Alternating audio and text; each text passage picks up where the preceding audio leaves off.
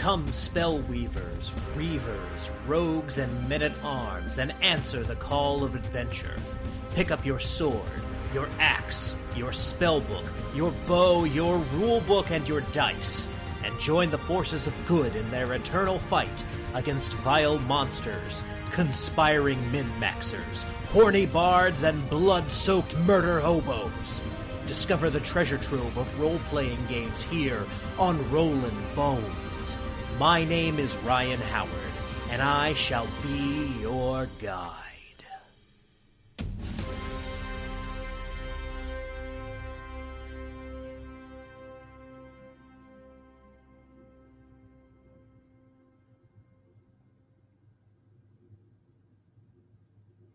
Good evening, Boneheads, and welcome back to Rolling Bones with Ryan Howard, where we are making old school young again. I'm your host and king of the Boneheads, Ryan Howard, and uh, tonight we are going to be joined by uh, a guy who's got uh, something really cool going over on his YouTube channel. Uh, you know, he's talking a lot about some of these BroSR ideas that Jeffro and others have been talking about. Uh, but he does so behind the moniker of the gelatinous rube, which is a fantastic play on words uh, you probably also know him as James Streisand. He is a, you know, talking a lot about the same stuff that that Jeffro and I uh, talked about last week, and so I'm excited to dig into this and and define what exactly this uh, grand campaign thing is that he likes to talk about. Uh, but first, I just want to remind everyone that if you enjoy what you're seeing here on Rolling Bones, uh, please like, share, and subscribe. Uh, that's the best way to uh, you know help people find what we've got going on here. It's a you know definitely a, a good way to uh, to support what we're doing here, and I appreciate every one of you who uh, who does that. I also want to remind everyone that we are uh, available over here on these uh, various uh, social media platforms on Twitter and Instagram. I am at Howard underscore Ryan Gregg. YouTube is Rolling Bones. Twitch is twitch.tv slash Rolling Bones Ryan, and Substack is rollingbones.substack.com. And I just want to remind everyone uh, Substack is kind of where you can hear my thoughts on a regular basis as far as uh, you know what I'm thinking about in role playing games. I'm taking a little break from it this week and next week because this week just you know my day job is crazy, and next week I'll be at the beach.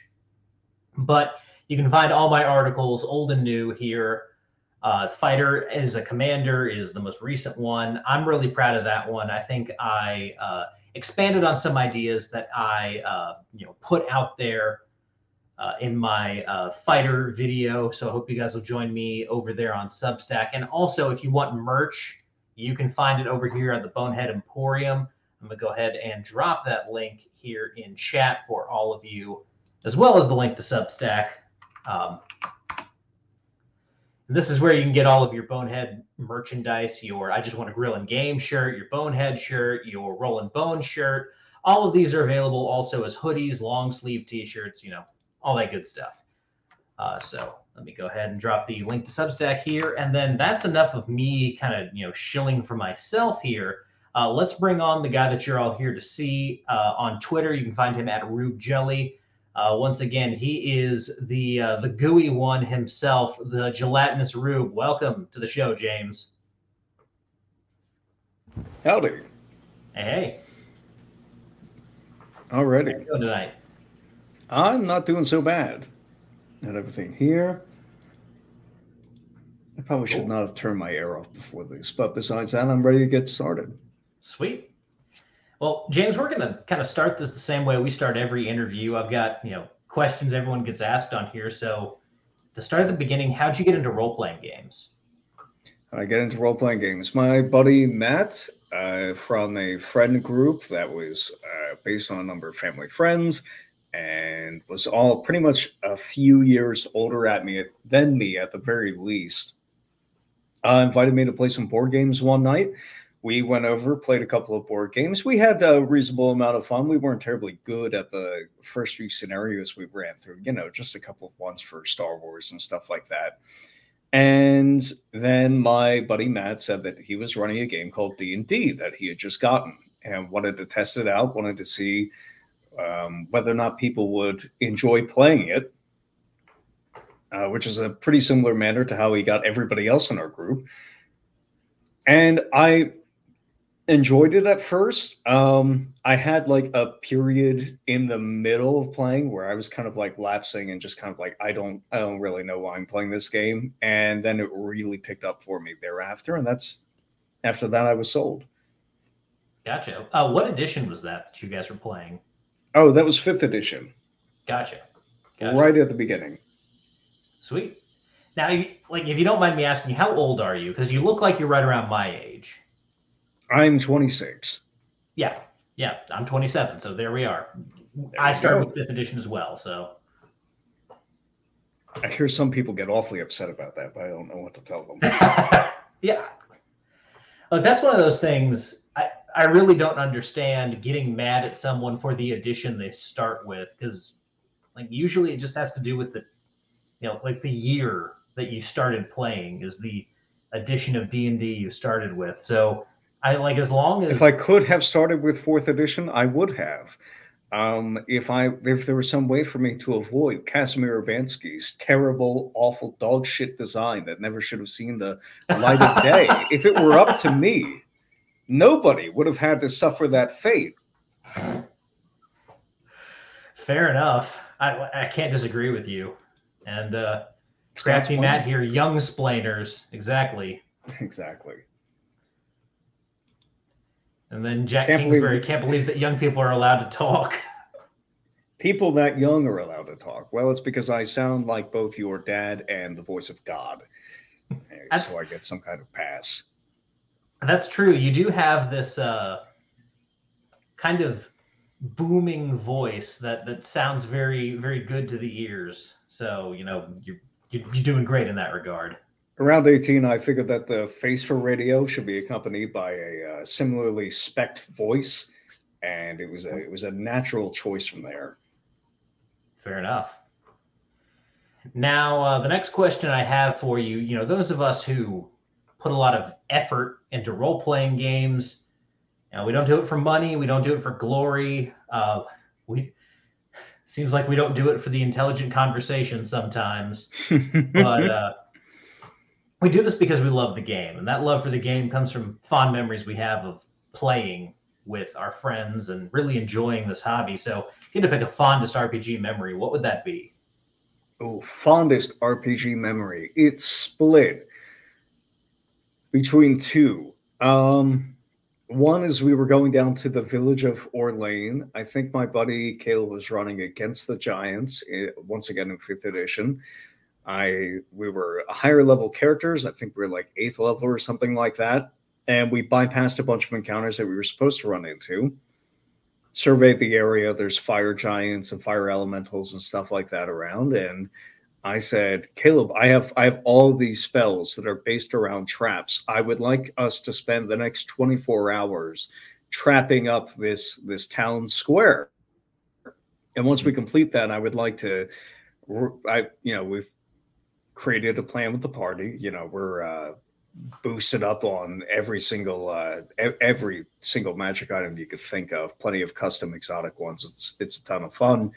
And after we're finished, after like 12 hours of trapping up this village and going underground and digging tunnels and stuff like that in order to accomplish it, we get as many enemies as we possibly can uh, to come attack us. It took like two full sessions of combat and like not like three hours it was like five hours six hours a piece of just combat uh resolving it. Mm-hmm. and it felt it felt ridiculously gratifying to to clear out a location in that fashion.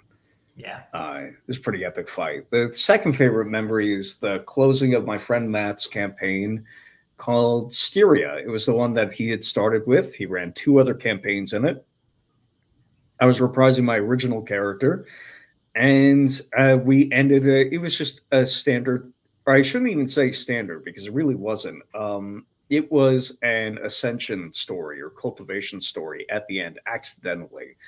Uh, we ended up we solved the calamity that was affecting the world by placing ourselves in this machine. Two other friends decide to place their themselves in the machine of their own accord, and at the machine's shut down, we become gods, and the threat affecting the world um, was resolved. And it was this climax of uh, three separate campaigns, each of which had lasted about a year or two long, mm-hmm. and uh, and was the resolution of that campaign world that he was running. And it was especially coming from it was gratifying because I was coming with a character that I had initially not enjoyed playing and grown to absolutely love playing over the course of the second half of the second campaign and the third campaign as well. And it was um, it, ju- it just felt like everything was coming together and things things had been made right.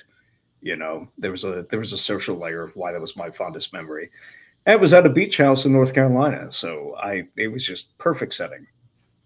Which beach in North Carolina? Uh, Topsail. Gotcha. I'm I'm from North Carolina, so. oh, okay. That's why I ask.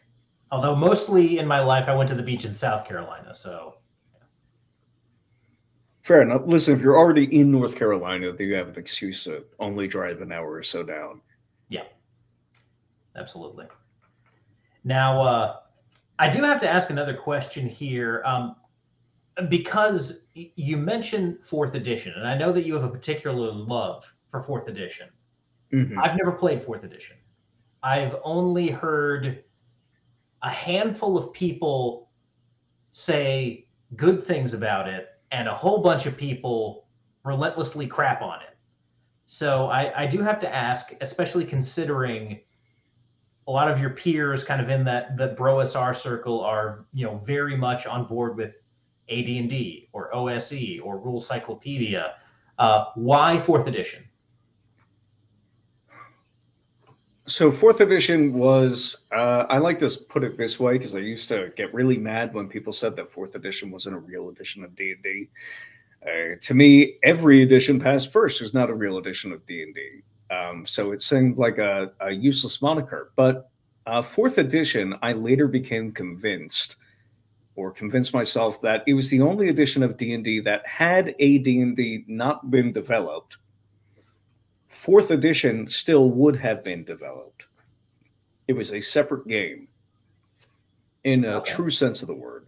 It was operating off of a lot of the same conceits of the original games. It was operating off a lot of the same assumptions as the original games, but it was uh, the the mechanics were designed sort of holistically from the ground up to sp- support a specific vision of the designers rather than being a collection of house rules for prior editions of the game or a focus on bloating prior editions of the game.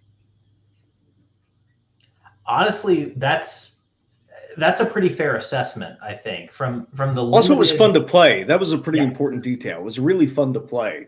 Um, you could get good at it, and if you got good at it, then combats would go by faster which was interesting to me because my I had the opposite experience in fifth edition, where the hmm. more I knew about the game, the slower my decision making process became, even though I was still typically making the same decisions over and over again. Um, I just had more opportunities to be stressed out about it the more I knew about the game. But that wasn't the case in fourth edition.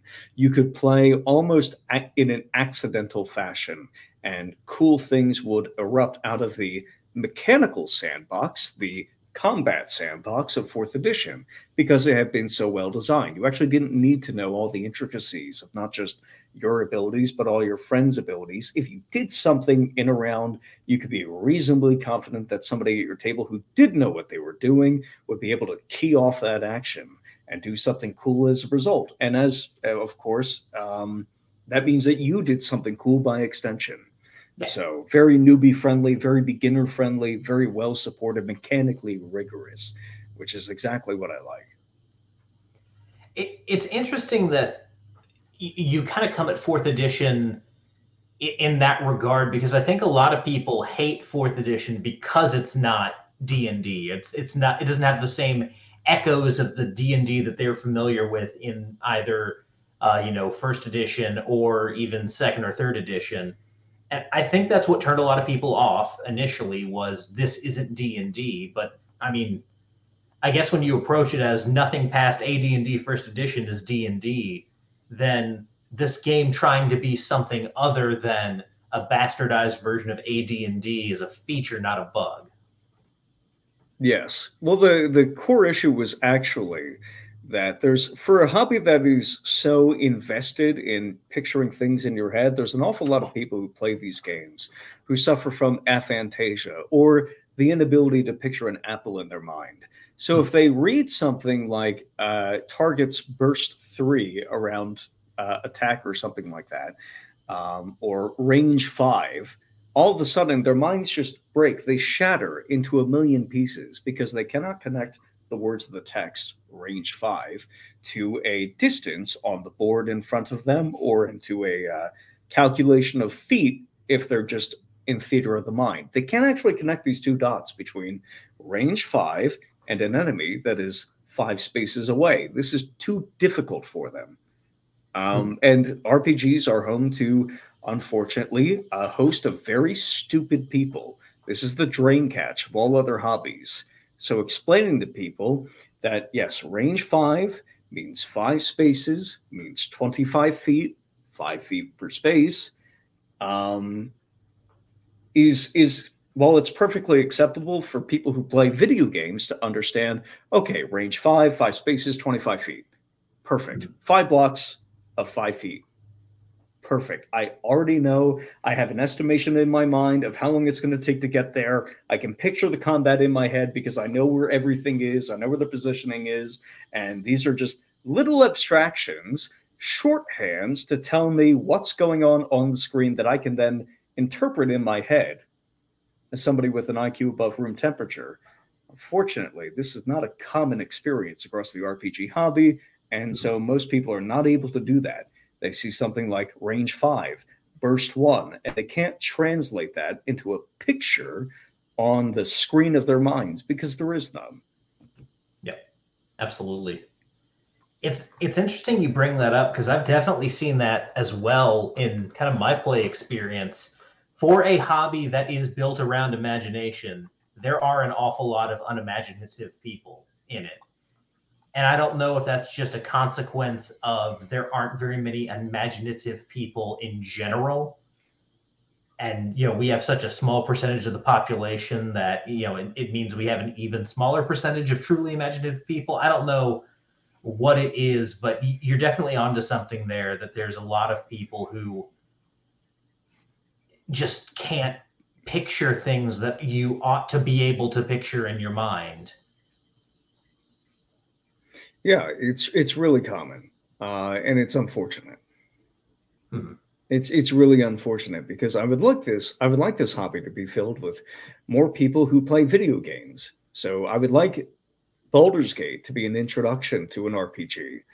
Uh, somebody goes through and plays it and says, "Okay, these are pretty fun mechanics by and large. There's some things I didn't like about it, but this is a fascinating premise. There's tons of loot.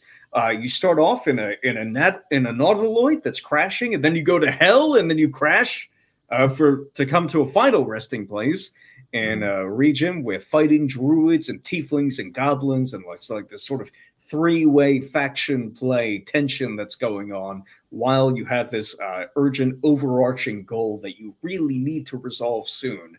That sounds like a great experience. You're telling me that I don't need to pay sixty dollars for it fantastic. I could just get my friends around and we could sit around a table. What a fun experience that would be. There's just generally not RPGs out there for those people. There hmm. are RPGs. Um, we we have a glut of RPGs which are designed for those less imaginative people who uh, can't, like I said, they just they're defined by not being able to picture an apple in their head. So mm-hmm. there's there's nothing there's nothing I can do except be upset run games and uh, kick those people out as I as I sort of rescue or shepherd people who might enjoy actual RPGs into uh, into a new culture of doing things. Yeah, there, there does kind of seem to be this uh, population of people who are content to stay inside the cave, but you know, again, all, here's all the thing: can, oh, they sorry, with with regards to how imaginative they are and whether they're staying inside the cave uh, RPGs allow you to think that you are good at doing certain things by accident. Mm-hmm.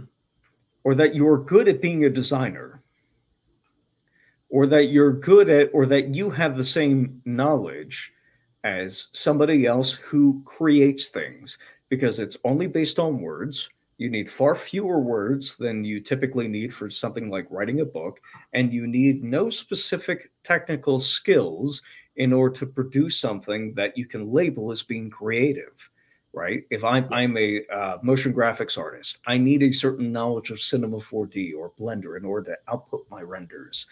Um, if I if I were a artist working with traditional mediums, I would need need to know how to hold the paintbrush and how to mix my paints and how to thin them.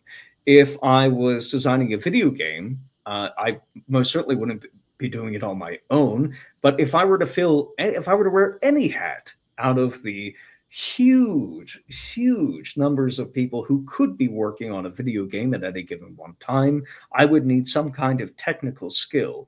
And this is only, as far as I can tell, not true in tabletop RPGs. You can just smear words across the page or smear words over somebody else's words across the page and say, aha, I've done it. I've created game. Pretty much, yeah. Yeah, and unfortunately, I think you're onto something there. Um, now, off on kind of a different track, you and I, again, both had very similar starting points in the hobby. Started with the same edition, started right around the same time. Um, how did you first get exposed to these kind of BroSR ideas? When, when did you first run into Jeffro? where did kind of this thinking start to come into play for you? So I've been studying game design for a number of years, about 10 years, like making an actual study of things, listening to starting off by listening to GDC conferences and then picking out specific designers who had visions or creative directives that ended up producing games which I liked. Chris Avellone, Josh Sawyer. Um, I'll stick with those two for now. I only need two examples really and uh, and then I ran across this book because I had been following a fellow named Vox Day for some time at that point, uh, starting in high school, mm-hmm. and went on the Castalia House website and found a book called the Appendix N, the Literary History of Dungeons and Dragons. And I just started playing D&D at that point, so I bought it and I was immediately exposed to a number of works that I was really interested in, but the one that caught my eye was the description of Roger Zelazny's The Nine Princes in Amber.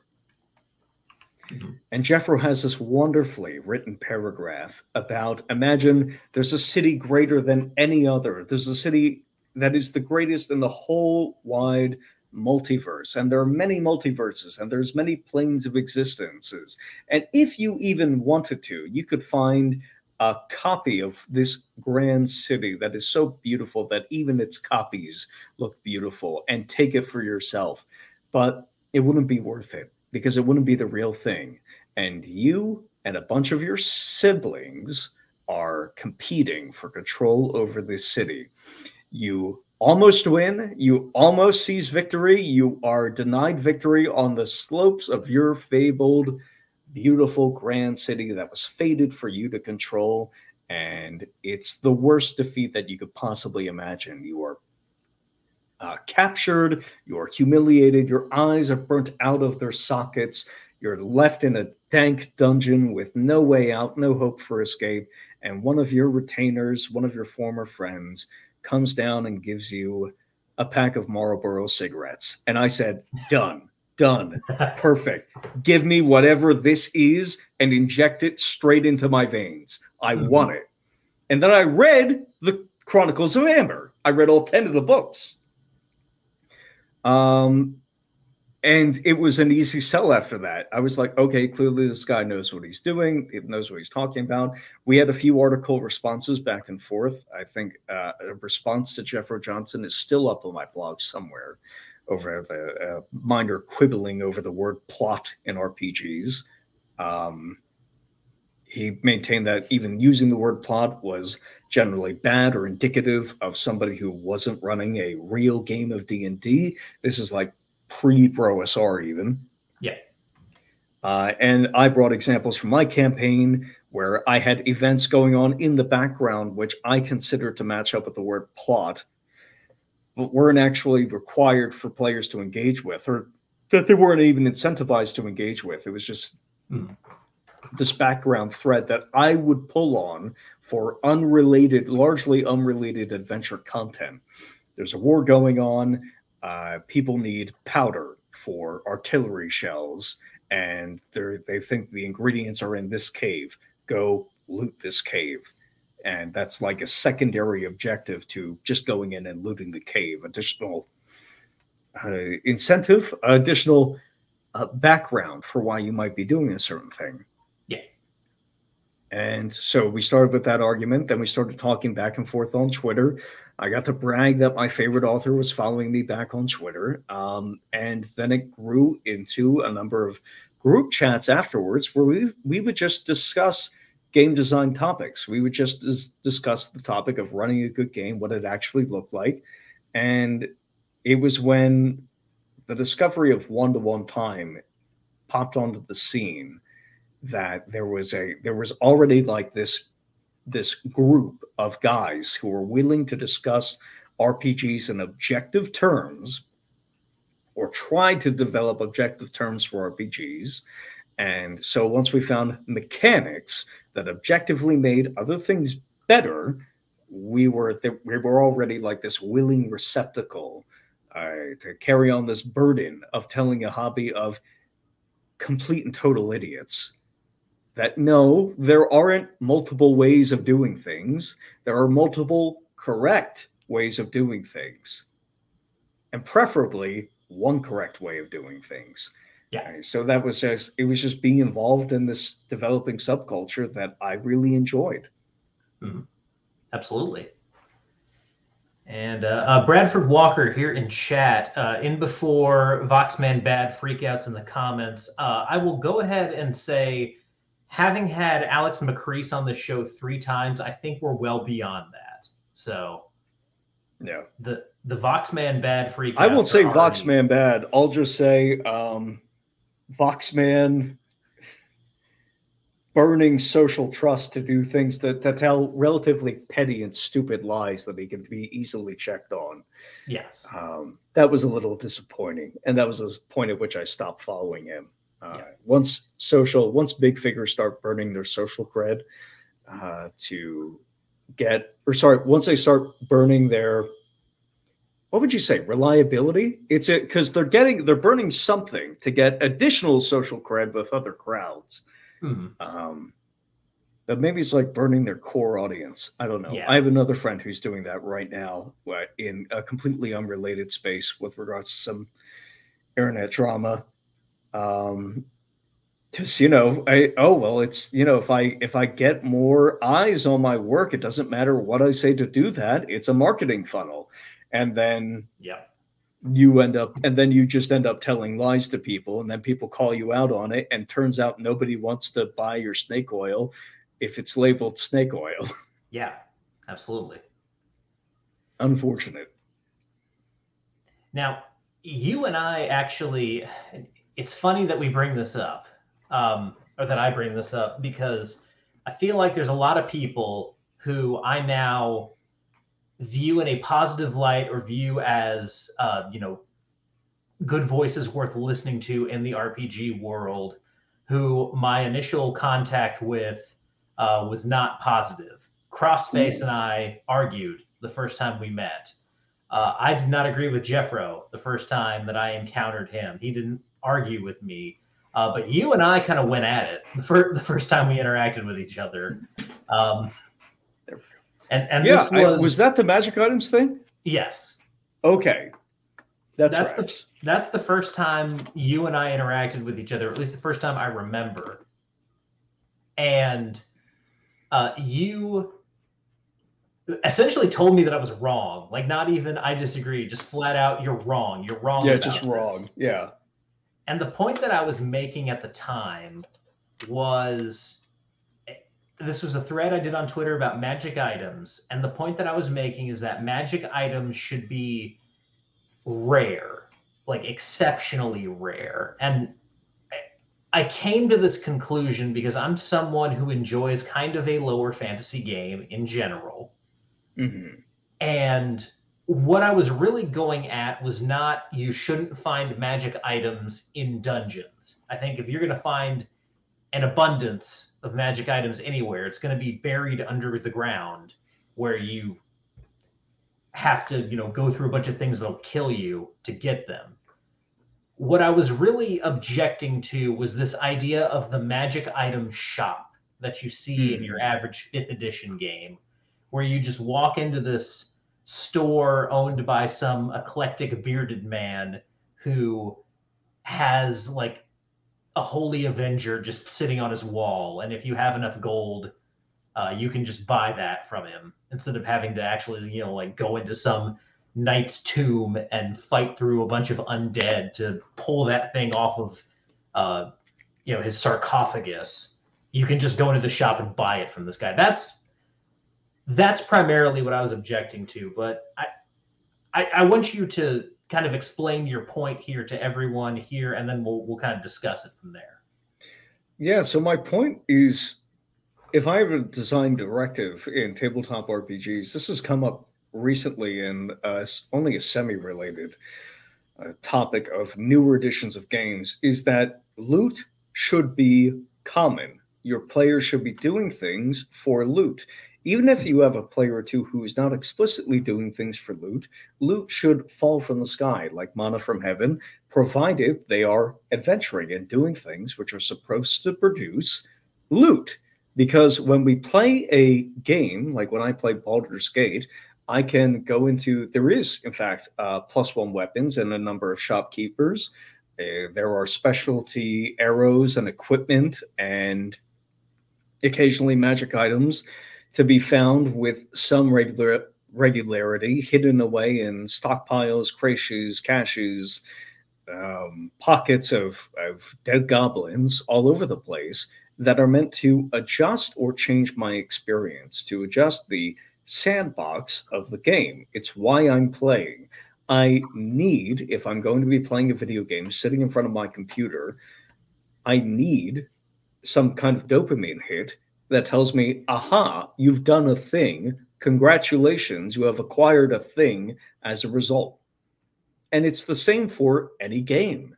It's not just video games, it's also uh, board games, it's also tabletop RPGs. We play games partially because we are entertained by the prospect of enduring some hardship in order to acquire a reward.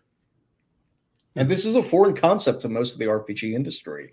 This is one of the things that first got me into the BroSR, going back to circling back to our earlier topic, was my first big fight with the RPG pundit. Um, was over the concept of magic items and whether they should be rare.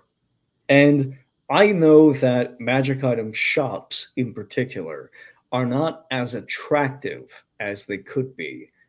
Um, something like an auction might more properly represent the power and uh, need for uh, uh, a need for the ability to sell uh, to sell or dispose of magical items to fence them if you will so mm-hmm. something like an auction which my friend matt did i believe in our in the second campaign he ran uh, might be more explanatory. It might be a wizard who doesn't require gold but requires some other resource to acquire these items. Those are reasonable. I understand that a magic item shop stri- strips a little bit of the mundane out of it, but for me personally, um, I don't. It works in a pinch. And uh, I come at people so vigorously and with such venom over this topic because only in the RPG space do I have to justify people the necessity of acquiring rewards on a weekly basis. Hmm. Yeah, and I, I, I definitely again see where you're coming from on this because you can only give players just you know higher amounts of gold coins for so long. There does have to be some kind of novelty and variety in what they're being given.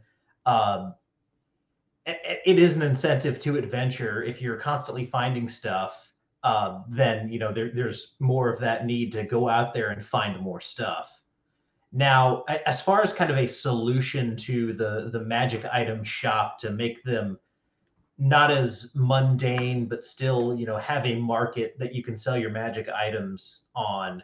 Um, I think Aaron, Aaron the pedantic, actually came up with the idea that I like the best, and it's it's like magic item shops are kind of like um, what Drebin runs in Metal Gear Solid 4. You've got this like mysterious figure who people who are in the know know that this guy can buy and sell magic items for you and and get you what you need but it's it's one of those things where you have to earn a certain amount of trust and you have to be uh, you know ingratiated into certain circles if you are to be kind of given access to these goods that that uh, this vendor has to offer. Right. You have a contact, a raider, prospector, vendor, as you said, um, which reminds me of Matt Colville's solution, which was the idea of magic item clubs. But uh, these are sort of peripheral topics because there's a number of ways to do things interestingly. There are a number of, like I said earlier, there are a number of ways to do things correctly uh, guys are very attracted to uh, attracted to the idea that you could do anything any number of ways. Uh, they're very big on insisting that you could do anything anyhow if you just put your mind to it and stuff like that. And that's unfortunately stupid to those of us in the know. There's there are a number of correct ways of doing things, hmm. and unfortunately, a lot of people are getting bottlenecked. The the reason why we don't have more design discussions like this like what's the preferable solution to magic item shops that does not produce a mundane work or mundane encounter for purchasing something so arcane and mysterious is the fact that people get bottlenecked at the subject of including rewards at all mm-hmm. they don't think that like oh no if a magic item if my plus one sword is rare then it's special and magic items have to be special and there's no other quality that makes something special, of course. I could have a set of Nike shoes in an RPG, and they would be just as valuable if they were one as a one of a kind as a plus five Holy Avenger, mm-hmm. because rarity makes them special. And people will say this without batting an eye, without thinking for two seconds, because they're so, they're just so eager to bite that bullet of bad gaming and insisting that they couldn't possibly be convinced to do anything any other way but taking rewards out of their players' mouths for um, that they are rightly owed for their adventuring and risking their lives. Yeah, just saying things like, "Oh, well, if the, if there was only one cracker on planet Earth, then it would be it would be special. It would be cool because it's a because there's only one of a kind. It's like, no, crackers are by their nature bland. Certain things are dynamic and interesting by their nature. An airship, for instance, you could have a world that has one airship, or you could have a world that has 10,000 airships. And in either world, airships are special because flight is generally seen as the addition of dynamism and new opportunities and uh, adventuring paths that were not open to you beforehand once you acquire flight. It's a pretty mm-hmm. common response. In one world, there's only one airship, so that's so you're the only ones with access to this. But in the other world, for instance, you might have airships that are dogfighting. You might have airships dogfighting uh, uh, creatures who themselves can fly. Um, so it's people these are design elements that i can talk about with with video game designers and they will just get it immediately. They will understand okay mm-hmm. something that uh, a staff that lifts the earth from the ground is is dynamic in some way that maybe a plus one sword is not. And so making the the, the earth staff a little bit rarer to tamp down on some player shenanigans or to just make it a more worthy object of adventuring is perfectly reasonable but I can't have those discussions because they're bottlenecked in RPGs. I think I think there's a comment that actually might actually um, might actually reflect this. I'm reading it now.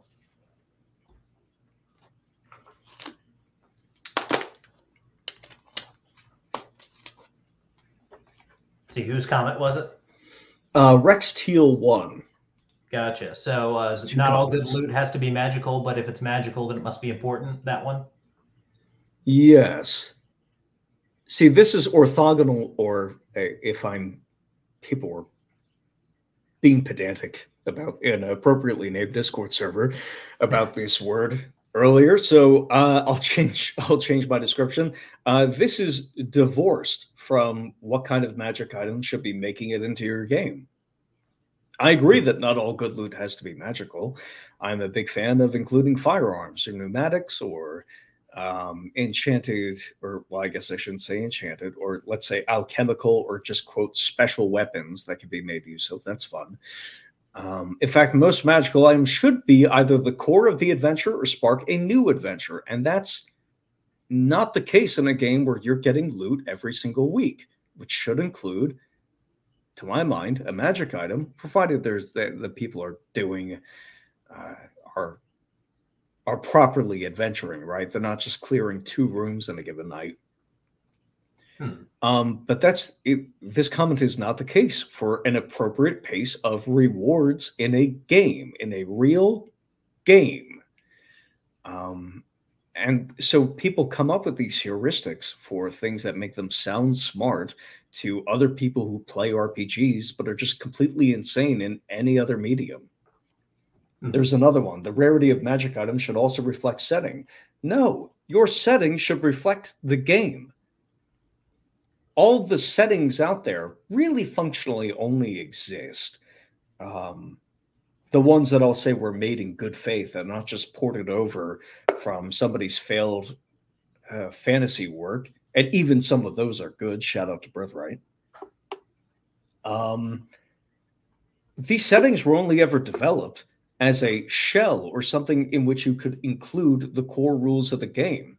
They were not the focus of the game. They were never the, um, I shouldn't say never, um, they're not the reason we're playing per se. The game has to include certain things, and one of those is loot and magic items. So this end run, this end run that people so love in the OSR of, well, I'm running a low magic game.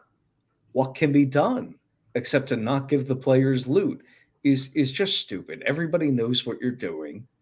Um, I'm cha- you're just changing the rules of the game via I don't know what you would even call it. It's not really narrative. You're just instantiating a rule that says there will not be this many magic items because I'm only handpicking them and I'm never going to give them to uh, people who want to enjoy a regular, typical game. Mm-hmm. Yeah, absolutely. Now, uh, Crafty brings up a good point here. We do have a, a named topic uh, for this episode. So, uh, yeah, speaking I, I think- of real games I think we should transition here and, and talk about uh, first of all, let's define what exactly is the grand campaign. A lot of people throw that term around. How would you define the grand campaign? I have two definitions, one of which you can find in my video on Intro to the Grand Campaign, where I just describe it as the best way to play D&D. It is the collection of multiple different referees, players, factions, people who are acting as all three in worlds which take advantage of the full breadth and depth of fantasy games in a way, or the fantasy genre, in a way that conventional play cannot.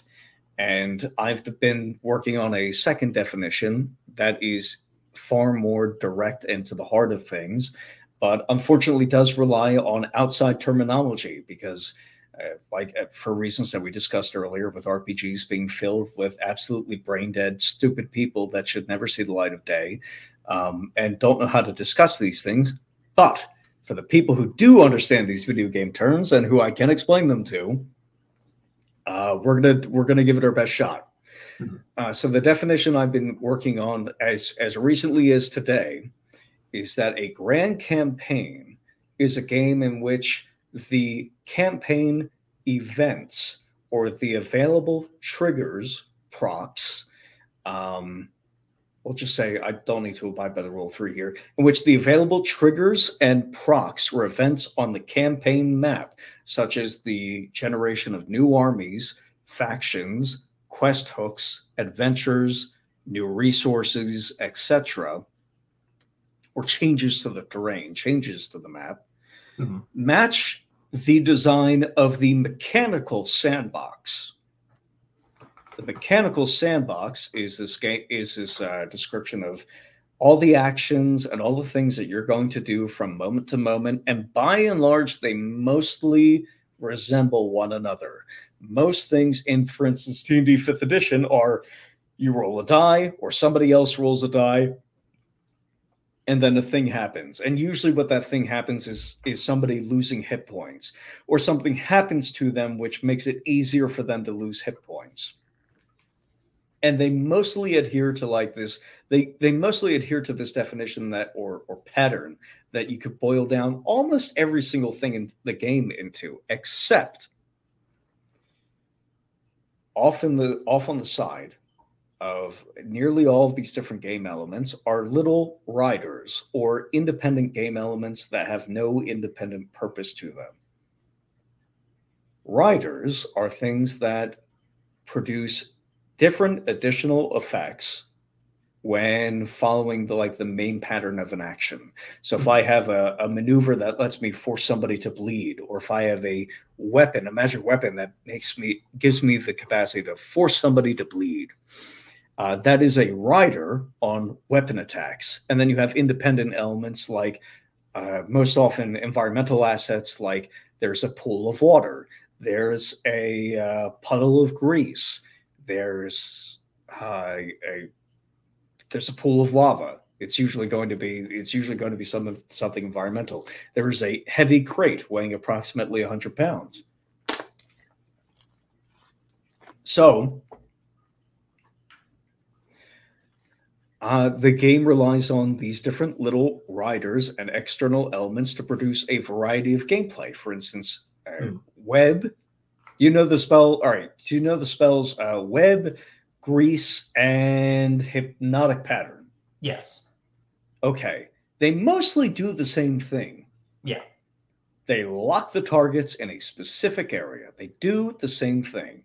Mm some people in the RPG industry whose mission it is to boil things down as much as possible to reveal that you can get the experience of what they think D&D is just by again boiling everything down into um, into as few distractions for pure adventure pattern adventuring as possible adventure pattern gaming as possible would say okay so we don't really need these three spells but a designer, somebody who works in video games, could look at these three spells and say, okay,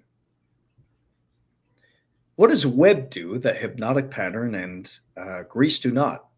One of the things that web does is that if it catches on fire, it will remove the spell, one, and two, will actually begin incinerating any opponents that have been caught in the spell, at least in the fifth edition version. Now, that doesn't change the purpose of the spell that's usually not going to if you're going to lock trying to lock somebody down in a target area you're usually choosing the web spell for that. If you want to set people on fire there are other spells which do that. But because there are other elements that set people on fire and there are instances or encounters in which it's ideal to lock people down in a specific target area that means that occasionally, when you cast web on people, something else is going to happen, or someone else is going to do something, or some environmental element has already been introduced into the encounter, which is going to set that web on fire, mm-hmm. which is going to occasionally kill people or deal damage. And this produces variety in the mechanical sandbox of the game. Yeah. Similarly, to wrap up our definition here, Grand campaigns take the com- the variety of mechanical combat focused or just individually action focused mechanical sandboxes in which you have a standard pattern of actions and a lot of riders or nifty elements that produce dynamism in play and uh, and applies that approach to the campaign map. Mm. So you say um, we're going to have a dwarven hold over here and a dwarven hold over here. And this dwarven hold is going to be like most uh, other settlements in the game. Frankly, it's not going to have too many other mechanics for whatever reason. But it has one little thing that's neat about it, that's special about it, that gives it a, access to another campaign mechanic that Dwarven Hold over here does not. So if players go adventuring in Dwarven Hold A or Dwarven Hold B, they have a chance to get a different experience um, than they would in Dwarven Hold in the opposite Dwarven Hold. Mm-hmm. And so too do the factions, the other factions on the and settlements on the campaign map when they're interacting with this dwarven hold or the other dwarven hold. They're potentially going to have different experiences. And this is going to potentially produce different adventure material for the players to take advantage of. It is a fractal set of adventure material and content that gets that can be engaged with at nearly every stage or tier of play. Gotcha. So I mean, a lot of what it sounds like to me is instead of taking kind of the worst elements of video games that a lot of people lean on uh, and and create kind of this uh, you know create kind of this uh, issue that a lot of gamers have with uh, video games influence on role playing. You are suggesting that we lean more on the good aspects of video games, namely the ideas of game design, and marry that with um,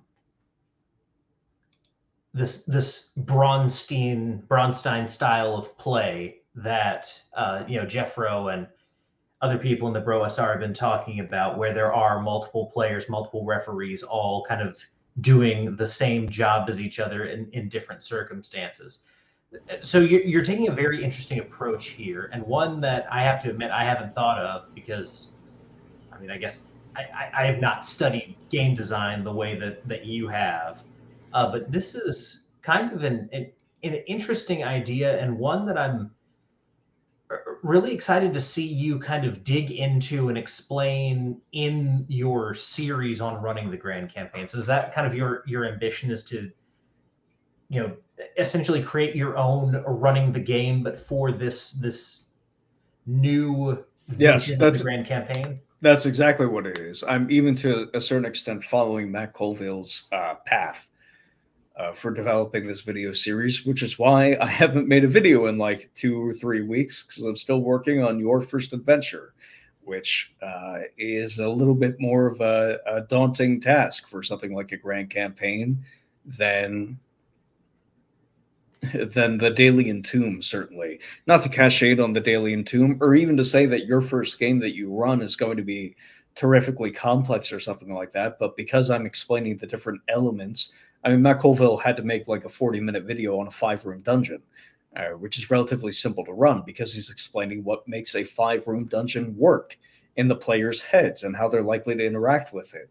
So when I'm explaining the grand campaign, I also have to put these additional uh, linguistic mental rails on for the benefit of the referee who's going to be running it and mm-hmm. attempting to spin it into a grand campaign with other referees and other parties and players. So it takes it's taking me a while, but that is my vision for it. Gotcha. Yeah, because again, oh, this is an idea in, in, the way that you explained Something it. silly has just happened. Oh,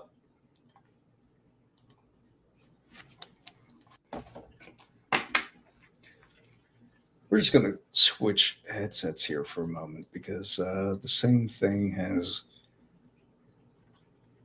happened. Can you hear me now?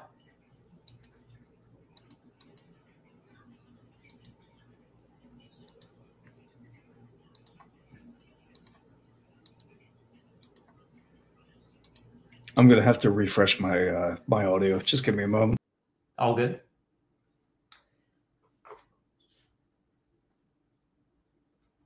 Yeah. So I, while we're waiting on uh, James to come back here, um, it, it, this is really kind of an interesting thing to to think about. Um, okay, looks like he's back. All right, is that better for you? Yes, I can. Uh, I can hear again. Sometimes Sweet. things just uh, go just go off the rails mm-hmm. for no apparent reason. It's ridiculous. No, I, am glad uh, to to kind of pick back up where we were. I'm I'm glad that you are deciding to kind of go in this direction of essentially following the the Matt Colville formula because what you have, what you presented to us, I understand it somewhat, but there's a lot of different pieces to explain and a lot of different things to break down and and get people to understand.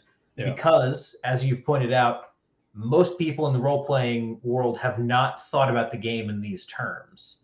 So no, they just thought about rules that they found inconvenient for them rather than yes. like the design of the game, which makes is part of the reason why people have been struggling with defining the grand campaign to begin with. Yeah. Um, it's really hard to explain. Like, if I choose to focus in on all of the tiny little random elements that produce a variety of gameplay experiences, and for my definition of the grand campaign, I have to immediately face a whole bunch of people who are going to say, "Well, I run a D, I run conventional play, and they have a variety of campaign experiences." And then I have to go through a laundry list of all the campaign experiences that they have most certainly not engaged with in their own home in their conventional play, mm-hmm. right? Yeah, uh, I have a few easy ones. Like, when's the last time uh, your your players encountered a tornado? That usually shuts people down relatively quickly. They start mm-hmm. getting the deer in the headlights look like, oh shit. I'm I'm talking with somebody who's oh, I don't know how to engage with this conversation anymore. Right. Um, but then you have people who are who are very sufficiently uh, infused or, or sunken into their ignorance, who like going further on and saying, actually, you don't need all that other stuff. It's fine to just have um, a version of Halo where all you do is poke out and then shoot and then reload and go back behind cover and stuff like that. Because that is the core gameplay loop of a game like Halo or a lot of first person shooters. But that's not why people find Halo fun. Bungie spent a lot of, lot of time. If, have you played the Halo games? I should yes. be asking this first. Yeah, okay. I've played the first three Halo games. There's a lot of old people around here, so I have to I have to adjust my my tack. Um, Bungie put a lot of work into making sure that the the so-called 15 seconds of fun, where Halo would be fun even if you were just popping out of cover, shooting, going back into cover, reloading, and then repeating that scenario uh, based on the feedback of the weapons and the way that they operated and whether they some were more accurate than others and some were better suited to the enemies you were encountering than others. But it's not the thing that made halo fun. The thing that made halo fun was all the different physics interactions where you would throw a grenade and then it might detonate a whole bunch of other grenades that had been left on the ground by a dead enemy. And that mm might send uh, uh, that might destroy some cover or send it flying or send a vehicle flying or might send cover flying into a vehicle and would kill the occupant such that you now had a, a had a free driver's seat. So now you could walk up to that vehicle take it over and now you could engage the encounter with a vehicle. Where and enjoy this reversal of roles constantly produced by these different physics interactions and again tiny gameplay elements. Nobody thinks of the grenade as being why halo is fun but if you take out the grenade halo is less fun. It's why it's so difficult to drill down on these different design dis, uh, decisions because you have to start almost with this tautology of grand campaigns are actually just campaigns which are complete, mm-hmm. yeah. which are real. Mm-hmm. They're campaigns that include everything fantasy should have. Yeah, but everybody approaches this with just, well, I run a fantasy campaign and I already have everything that it should have. What could I mm-hmm. possibly be missing? Yeah. Um, and it's it's it's frustrating, but it's worth engaging with. Right? Even with the dumbest people I could possibly talk to, there's usually something I can. Granted, I've scaled back my interactions with dumb people, um, but it's. I think I think it is a worthy goal to sort of define this, to redefine the breadth and depth of the fantasy genre outside of five foot corridors, explored ad infinitum, fun as that is, mm-hmm. to including men at arms, including hirelings, including spell research, including domain play, including factions acting independent of the players, independent of the referees, uh, competing over the over the campaign map for territory, loot, and prestige, and their own, of course, wing conditions. This it just produces a different gameplay experience than conventional play. But we have a long road ahead of us because we have 50 years of the hobby defined by either adventuring in five foot hallways uh, or following whatever failed comic book outline the GM produced. Hmm. Yeah, absolutely. Um, Crafty Matt mentions uh, the throw in Street Fighter. The scrub doesn't like the throw. It disrupts their fun because the scrub doesn't understand the throw, but gets angry at us when we use the throw instead of learning. Yep. Yep. It's a pretty good explanation. Like, sorry guys, grenades would if the develop if we, if I wasn't supposed to use these grenades, it wouldn't be part of the game. Mm-hmm. I have to use the grenades. Actually, I have to send that warthog or other vehicle flying.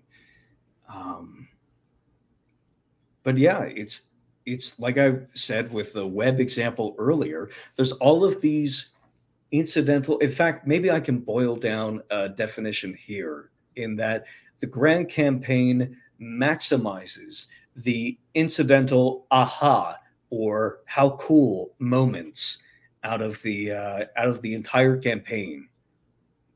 At every tier of play simultaneously for every tier of player such that even events that are happening on the domain scale or whatever lies above are still impacting the lowest level character who's just escaped their DCC funnel. Hmm. Yeah. Yeah, absolutely. And there's again, I, I, keep thinking about the different kind of implications of this. We're, we're talking about this very much in a fantasy context, uh, but even kind of from the beginning of reading How to Win at D and D, I've also been thinking about this in the context of you know running this kind of game with a western. Oh, I thought I was expecting sci-fi, but sure, yeah, absolutely. Mm-hmm. I, oh yeah, like there's an Red Dead, Red Dead Redemption is a is a Braunstein Western in which there are multiple factions uh, pursuing your camp across a variety of uh, missions and experiences and regions in the campaign, and there are random encounters everywhere for you to experience and uh, little uh, little moments that have that could not be handcrafted mm-hmm. to be so perfect. They are so incidental. They are they have to exist as a part of a number generator rather than a human being's mind, because a human being would never think of them. Mm-hmm. Um, I don't know if there's a genre that wouldn't benefit from this style of play. I am desperate for a, a for a Lancer game or something that's Lancer adjacent in this style of play. I want Titanfall. I want to lead the militia of 20 foot tall giant robots mm-hmm. to satisfy my urges. All right. Yeah. And even, um, I, I've also been thinking about it for superheroes as well. Just also reading through Ascendant right now. Uh, this idea of kind of starting out as a superhero in an individual city and bringing together other heroes, moving beyond just your city, kind of forming something like a Justice League where you are now essentially responsible for a whole planet as a group of superheroes with different factions working out there's a lot of different ways that you can you can split this. And so i'm, I'm very excited to see kind of where you go with your video so that those of us who are just now finding out about this style who are just now kind of digging into what it takes to make this work can uh, think about applications into other genres, be they sci-fi, mech, superhero, or western. Yeah, no, I'm I'm happy that you're excited. I'm excited to do it. Um, I just I just need help at this point. Mm-hmm. I just need help. I like to think of my videos as being broadly speaking well produced. Um, some are more well produced than others, but I hell, I have aces and eights. That's the Oh, that's not the World War II dogfighting one. That's the that's what that's the Western that had the the shot cattle driving prospecting rules in RPGs. Awesome. Mm-hmm. But yeah, it's it, it's it's difficult at the moment, um, especially because I'm I'm going through so many interviews for new jobs at the moment. Mm-hmm. Uh, but I'm hoping that once that settles down, I'll have the the money to just pay somebody to help me with editing and stuff like that. Yeah, and so I could get the the word out more uh, get back on the weekly upload schedule. There's a lot to talk about, and like I said, because we are tre- because we are not treading old ground, we are uh, we're we're trailblazing here mm. in a way such that like other people have not discussed these content this this content in the in the subject of RPGs, and people have produced a, a mental prison or mental cage in RPGs such that we can't discuss all the gaming elements that people have taken for granted. Hmm. And you can't tell people that your uh, campaign style is defined by all the things that they've taken for granted. That sort of double negative inside their heads just doesn't compute. It doesn't translate to anything useful. You might stoke their natural curiosity, but RPGs, I don't think, are even are even a, a hobby with a lot of curious people in them. Mm-hmm. Yeah, and and what we're coming down to at this point is the hobby has to change in some kind of fundamental way. We've been doing this for 50 years at this point in one specific way. We've been going in one specific direction. Um, and we're seeing that direction kind of slowly die off. We're seeing the the core audience of role playing games age and become set in their ways and not really willing to try something new. And at the same time, you have a lot of very unsatisfied young people who don't like playing this way, but they're still kind of fascinated by the idea of these games and they engage with video games that have kind of, you know, similar yes. concepts to what you're talking about. So to capture that new audience and to really innovate and iterate on what we have here, we, we have to start to think about the game in new terms. And so I really appreciate again what what you are doing in that regard because you are at if nothing else you are offering here is a direction we can go in. And i know you believe it's the correct direction. It sounds good to me but you know at the very at that bare minimum you are offering a solution and that's more yes. than a lot of people are offering right now. Somewhere somebody can go. I mean just the idea that um, there is a right way of playing rpgs to begin with is is hostile to people. But if we think about it there are there is a what there is a right way to participate in an art gallery. There hmm. yeah. There are there are maybe many correct ways to participate in an art gallery, but we know for a fact that if you went into an art gallery and all the lights were off or all the light bulbs had been unscrewed, we'll say, and all the canvases had been covered over by black tarp, such that even if you had some superb night vision, you couldn't even observe the paintings, that would be wrong. Yeah. That would be a denial of the conceits of the medium. The reason you were engaged in this activity to begin with have been shat on pointlessly. Mm-hmm. Um, effort has been spent preventing you from engaging with the conceits of the medium. And we can definitively say that is wrong. If I'm playing a video game, and I can't engage with like my controller or my mouse or anything like that. And I'm just taken through two hours of cutscenes, and then I see game over. Something has gone wrong. And RPGs, if I am not a, if I am not permitted to engage or enjoy a breadth and depth of a specific genre past which movies, books, or video games combined could not provide me with, then the RPG is wrong. Mm-hmm. Either the RPG is wrong or we're playing it wrong because we're not engaged with the core conceits of the medium, which is my freedom to engage the full breadth and depth of the genre. If I don't have the capacity to engage in mass combat without disrupting the entire campaign in a fashion that keeps it from playing, mm-hmm. Something is wrong. Right. If I'm in a campaign that is run by somebody who can't accommodate my engaging in mass combat without it, quote, ruining their campaign. They are wrong. Mm-hmm. Just saying definitively, they are wrong. There is a reason we are playing these games or should be playing these games. Uh, is hostile to a lot of old people and some young people as well. But it's an easier sell to young people because we have competing mediums Yeah. right now I'm getting something out of Baldur's Gate 3 that I'm not going to get in a conventional play game, whether it's fifth edition or first edition or third edition or somebody's uh, Frankenbrew, or if we're playing Wraith the Oblivion, I'm getting something out of Baldur's Gate that I'm not going to get in most RPGs.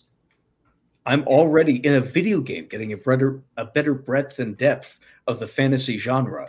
I, I'm on an alien spaceship of a race that eats people's brains that got attacked by red dragons, teleported to hell, and then crashed on the material plane.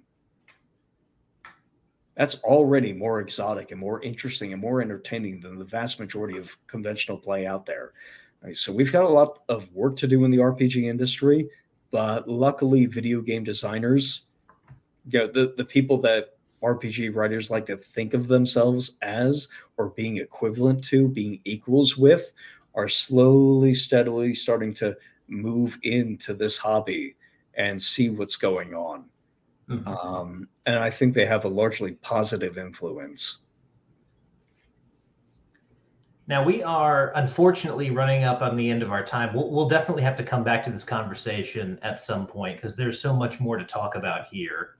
Um, and and what I'll do for next time is I I need to dig into some more of these concepts and, and begin to kind of read about them myself because I, I really do think what you're working on here is is brilliant. But I, I have two questions I want to leave you with uh, before we wrap things up. And the first one: uh, Are you the son of Glenn Danzig?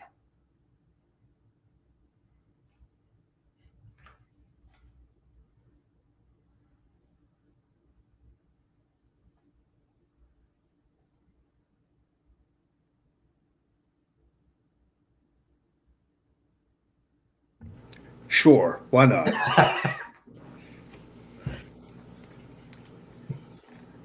I just as, it's the I, chin. Yes, it's it's the chin, it's the hair, it's the build. Um, I don't know how tall you are, but like not tall. I see it. You're tall women for a reason. And then the next question. That's something else we have in common. I'll get my uh, raggedy ass uh, misfit shirt out of the closet that I bought in 2015 from a Hot Topic, having never listened to a Misfits song before that. Mm-hmm. Yeah, just throw on a Misfits t-shirt and a leather jacket, and you've got your Halloween costume this year. Excellent. And then uh, the other question, um, the other question that I have for you, this is one everyone gets asked when they come on here. The answer can be as philosophical or as sophomoric as you want it to be. Uh, but if you could put anything on a t-shirt, what would it be? Put anything on a T-shirt, what would it be? Uh,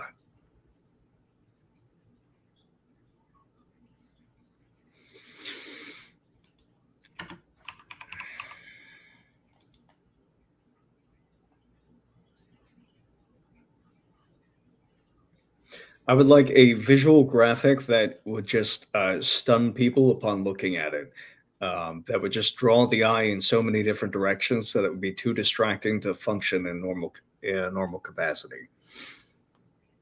That'll work. Other than that, I'd like a new pattern of something equivalent to flannels. Yeah, fair enough.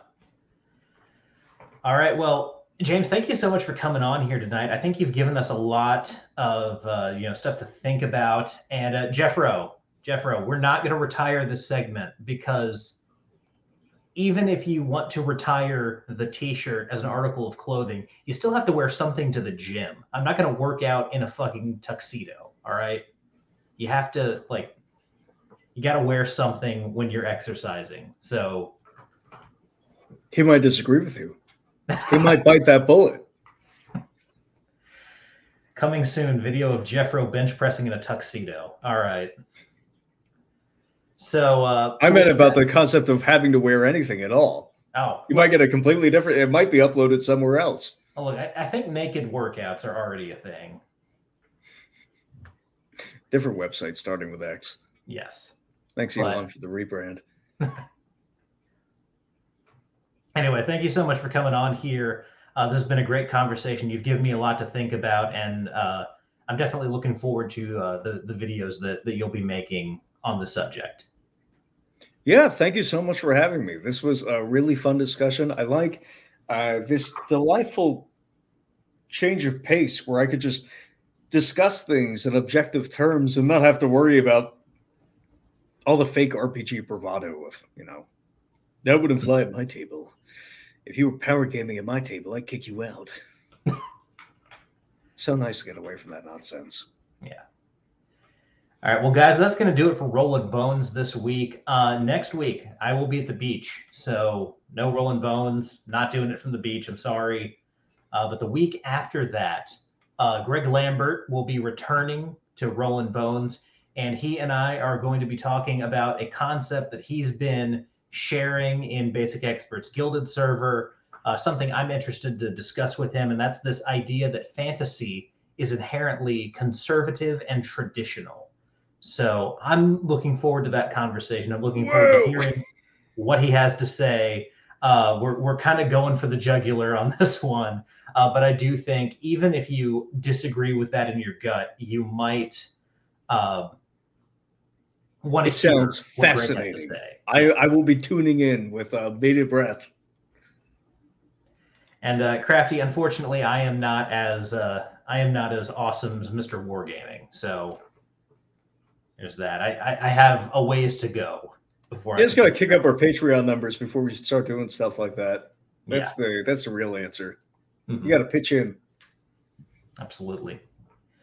Well, guys, thank you so much for tuning in tonight, and uh, you know, remember to to check out uh, James's channel, Gelatinous Rube.